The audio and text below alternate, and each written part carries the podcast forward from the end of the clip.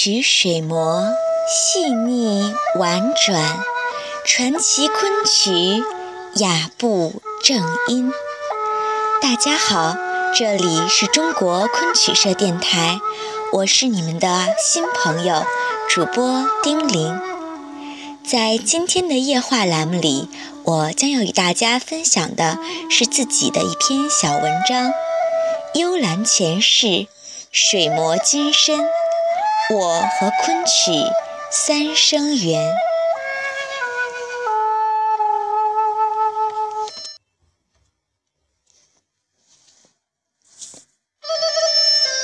上本情不知所起，一往而深。一步步娇，鸟情丝吹来闲庭院。中文系的许多人喜欢上昆曲，是从戏文开始的，我却是从音乐开始。小时练上竹笛，首先最容易陶醉的，自然是那首雅俗共赏的《姑苏行》。曲笛悠扬婉转，引子、慢板、行板、快板、尾声。一幅江南园林的俊美图卷，缓缓地流淌开，展现在眼前。先是湖石假山，随着曲子带着你前行，移步换景，别有洞天。一弯小桥，曲折回廊，水榭花台，月亭竹窗，金鱼闭渊。真是画廊金粉淡零星，石馆苍苔一片青。踏草帕泥新绣袜，惜花藤煞小金铃。那时知道这支江先卫先生作曲、余训发先生改编的南派代表作，是仿昆曲韵味做成的。隐约朦胧中，对昆曲有了点美好的印象，不过十分浅淡罢了。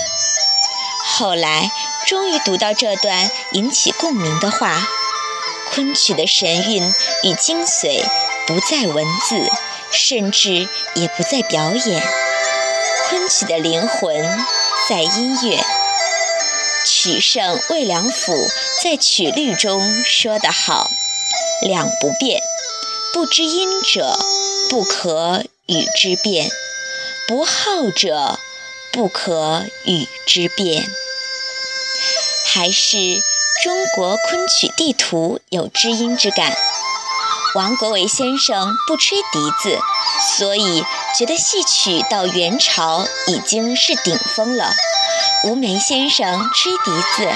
昆曲对他来说，不是刻在线装书上的字，而是温润如玉的触觉，是气韵的微颤，是流水一样的悠扬。二，皂罗袍，原来姹紫嫣红开遍。初二，对竹笛的迷恋开始进入如醉如痴的状态，未选择的路。央音，添一笛，叠。CD 时，其他曲子感觉平平，然而我有一支曲子，竟如月如目，如泣如诉，凄美绝伦，听得我心惊魄动，潸然泪下。那叠 CD 全是我以前没听过的。连一支曲子的名都不知道。然而，我是一个愿意天真的相信高山流水，相信一见钟情的人，相信一支曲子如果能打动我，和我的心灵产生共鸣，绝非偶然，一定有其不平凡之处。于是，问我的竹笛老师。那碟 CD 的第几支曲子叫什么名字？老师想了想告诉我是幽兰逢春。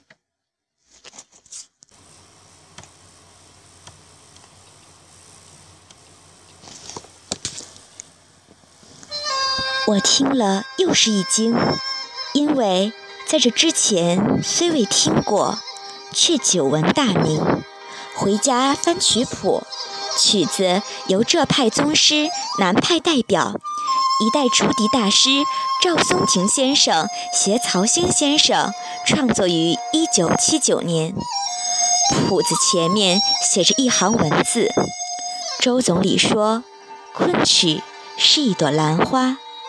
今天，幽兰逢春，重吐清香，缅怀总理，访昆曲情趣，作此曲。我一遍遍看赵先生《笛意春秋》的演出和他演奏幽兰的视频，了解到此曲的创作背景不止这么简单。先生文革期间访苏归来，成了不受欢迎的人。弟子在台前演出，他只能给弟子拉大幕、烧开水。然而，先生虽被禁演，却默默地转向乐器转调与竹笛改进研究，成绩斐然。也正是在这期间，他培养出了詹永明、戴亚、杜如松等一大批杰出弟子。他们引领着当今的中国笛坛。以前听幽兰，只听出了悲凉，自己演奏，除去技术原因，也总觉得有不妥之处。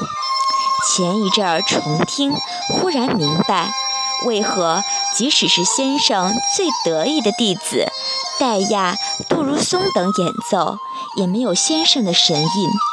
幽兰绝不只是对境遇的倾诉，透过那悲凉的外在，我才终于忽然听出了乐曲里的那根鼓。是啊，幽兰的柔柔韧，不才正是这首曲子的内在精神和灵魂吗？那幽兰也是先生一生的字画啊，还是大弟子詹永明最懂恩师的心。先生先逝后，他悼文的标题即是“鹧鸪西行去，幽兰春常在”。鹧鸪与先生另一代表作南派经典《鹧鸪飞》有关。山桃红，则为你如花美眷，似水流年。那时。又恰好读到《牡丹亭》那令人心惊的句子：“情不知所起，一往而深。鸟情丝吹来闲庭院，摇漾春如线。停半晌，整花钿。原来姹紫嫣红开遍，似这般都付与断井颓垣。”良辰美景奈何天，便赏心乐事谁家院？朝飞暮卷，云霞翠轩，雨丝风片，烟波画船。仅凭人推看的这韶光剑，则为你如花美眷，似水流年。平生最眷恋的乐与文。竟都同时指向了昆曲，于是便也如杜丽娘一般喜欢上了昆曲。这甚至都未曾谋面的书生柳梦梅。中本则到来生出现，乍变今生梦见。懒画眉，最撩人春色是今年。第一次真正听到昆曲是初中毕业，在二零一零年上海世博会中国各省区展览馆，完全是被那唱戏的音乐声吸引到了江苏省展厅，也偏巧唱的又是那一段《山桃红》，则为你如花美眷，似水流年，是哪处曾相见？早难道好处相逢无一言？还有丽娘那扮相，那眼神。然而再回去寻，等了好久，唱的也不是那段了。那次回家后看了青春版《牡丹亭》的上本，心中久久回想着苏白。推推令，那一搭可是湖山石畔。那一次，同时让我流连的展厅是安徽馆，因为里面放的是黄梅戏《天仙配》。我生长的北方小城市。昆曲是不可能寻得的，幸而奶奶还能唱上几句黄梅，于是我也耳濡目染，会唱上几段《天仙配》《女驸马》。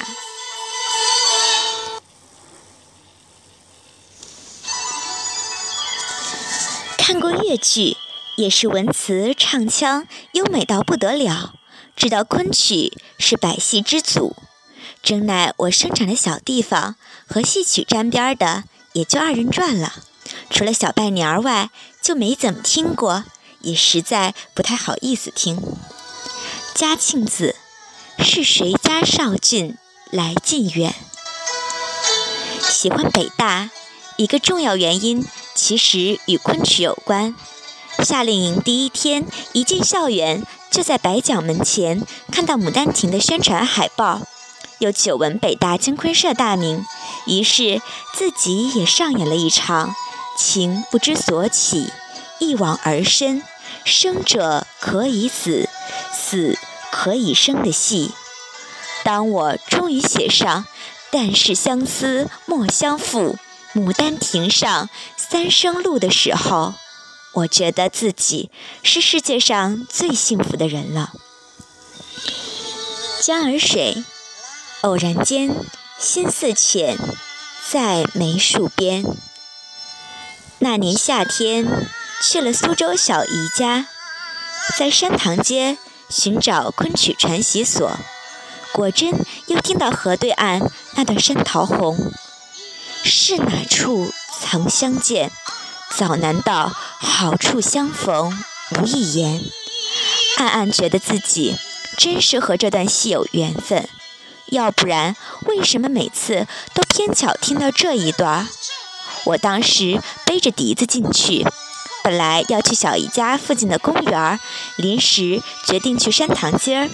里面的人还以为我是去应聘给他们伴奏的笛师，我才知道我一直钟情的笛子和我慕名已久的昆曲，就是这样亲近。当时是省昆来的一位南京的沈老师客座，和我们谈天，给我们讲一点昆曲形成和发展的历史。他七十多岁了，退休前唱老生的，退休后自己也学点旦角的戏，就在小舞台红地毯上给我们表演游园，那眼神，那身段，让人感动不已。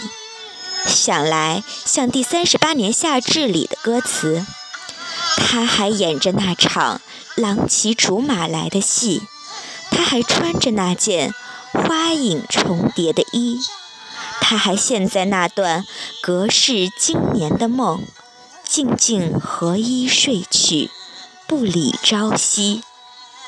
一生眷恋上一件事物的人，纯净美好。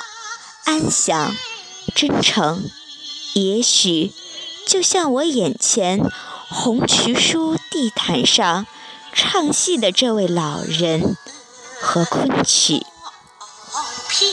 下本，但愿那月落重生，灯再红，雁过声，则待祝樱桃，染柳条。来到北大，进了京昆社。和沈坤老师学昆曲，每周五在艺园五楼两小时，前一小时练身段我们走圆场，又学云手、反云手、亮相、步子、坐船、推门、彷徨、难为情、落泪。后一个小时拍曲子，长生殿、小燕、去颜回。《西游记》认子逍遥乐，先唱宫扯谱，再唱简谱，咬字、唱腔、气息、坐姿，都要求得很严格。金昆社一直在找中乐学社和民乐队的伴奏。师姐知道我笛子十级，又想把我培养成金昆社笛师。我又每周三去娄雨烈先生的曲会，跟着拍曲子、练曲子。又巧了，第一首也是长生殿、小燕、七言回。另外，娄先生也很喜欢粉蝶儿，因为觉着每次用这只沙尾比较欢快。集弦宾，甚西风，吹梦无踪，人去难逢。开学时。教我们现代汉语课的王运佳老师是江苏人，也喜欢昆曲。给我们讲尖团音时，发来张继清老师的《游园造罗袍》，喜欢的不得了。于是，刚入学的那个秋天，在燕园最美的季节，我骑车经过三角地、白角、孝图、静园、一教、博雅塔、未名湖。人文学院都听着曲子，心里暗和着旋律。造罗袍，好姐姐，步步娇，醉扶归，嘉庆子，山坡羊，推推令，豆叶黄，山桃红。一上来就听张继清老师的，规格实在是很高。一直很久，我很自然的觉得昆曲。就应该是这个样子的，尚未感受到张皇后的不凡。以后再听多些同样的唱段，才品出张老师的神韵，惊叹不已。《懒画眉》和《玉簪记》琴调，前腔《朝元歌》，我喜欢听张敬贤的，有一种天然的俏丽灵动。于斌的也挺有味道。当然，在那些欢快的日子里，一时还不忍听《江儿水》《集贤宾》这样的曲段。后来有一天凌晨，忽然醒了，睡不着，躺在床上就想听《江儿水》，塞着耳机默默地听，一遍又一遍，听得泪流满面。似这般花花草草由人恋。生生死死随人愿，便酸酸楚楚无人怨。再后来，张皇后的代表唱段《离魂》《集贤宾》《海天幽》，问冰蝉何处涌，也终于能听到流泪了。甚西风，吹梦无踪，人去难逢。又知道。原来不止我一个人听江儿水泪流满面，明清的女子更有多少听到这处、演到这处而哭倒气绝？在不入戏的人看来，这不是吃了，即必是疯了。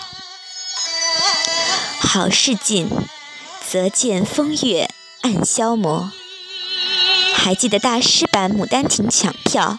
受我们委托的北大金昆社的台湾师兄早早起身，排在第一个，买了二十多张票，险些被北昆当做黄牛。然后快期末了，却狠心跑出去两个晚上看戏。我第一次正式看戏，就又是这么高级别，是同学说的前五十年没有，后五十年也找不到的盛世。让我们赶上了。于是，沈世华老师的归属游园，画乐组合华文音岳美缇老师的惊梦，张继清老师的离魂，张老师已经七十八岁高龄了。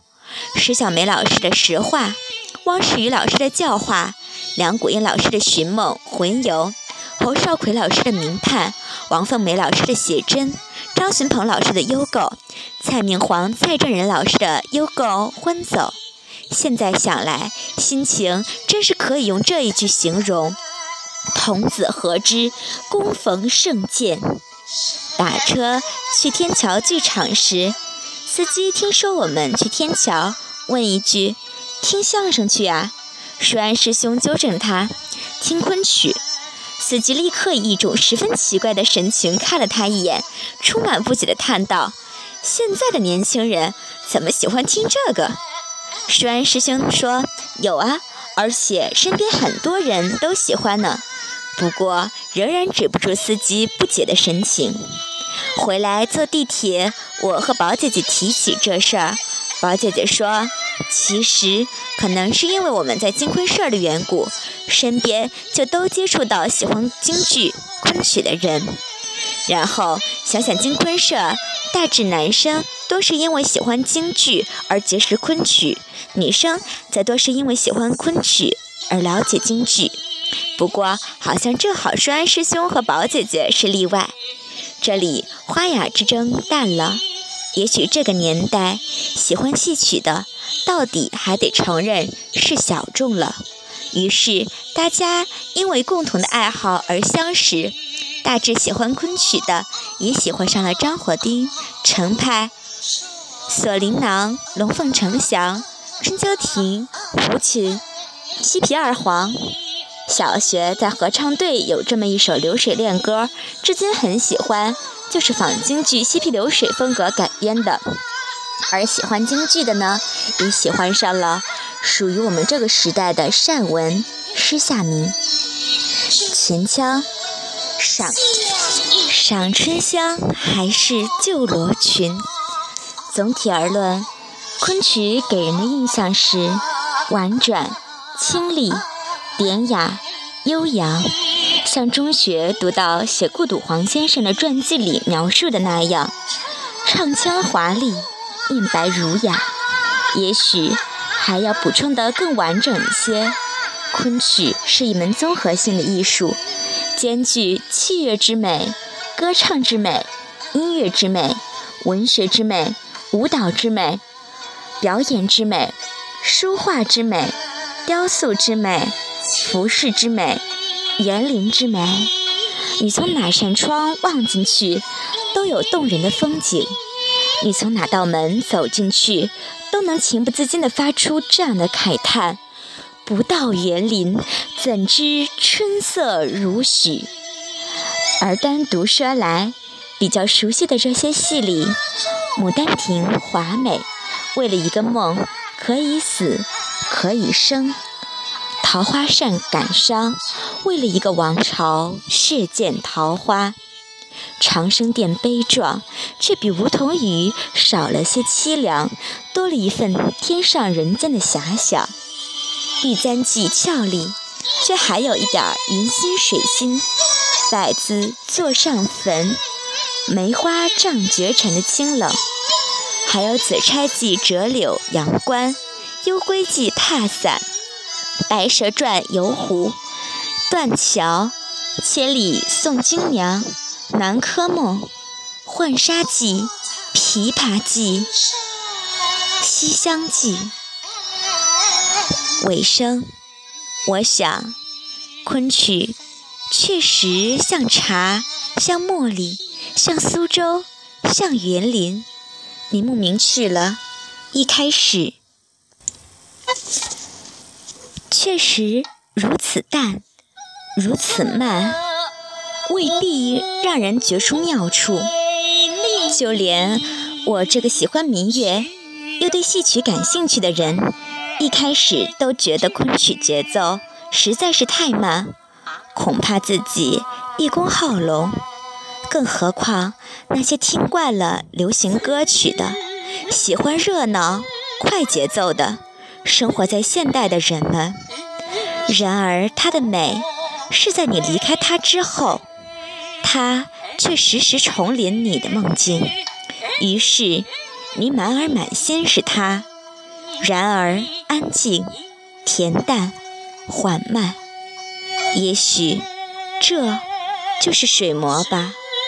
一磨就是六百年。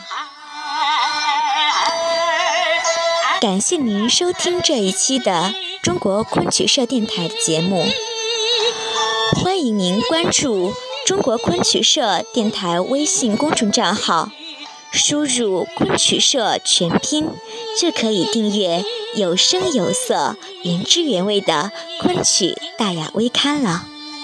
感谢您的收听。我们下期节目再见。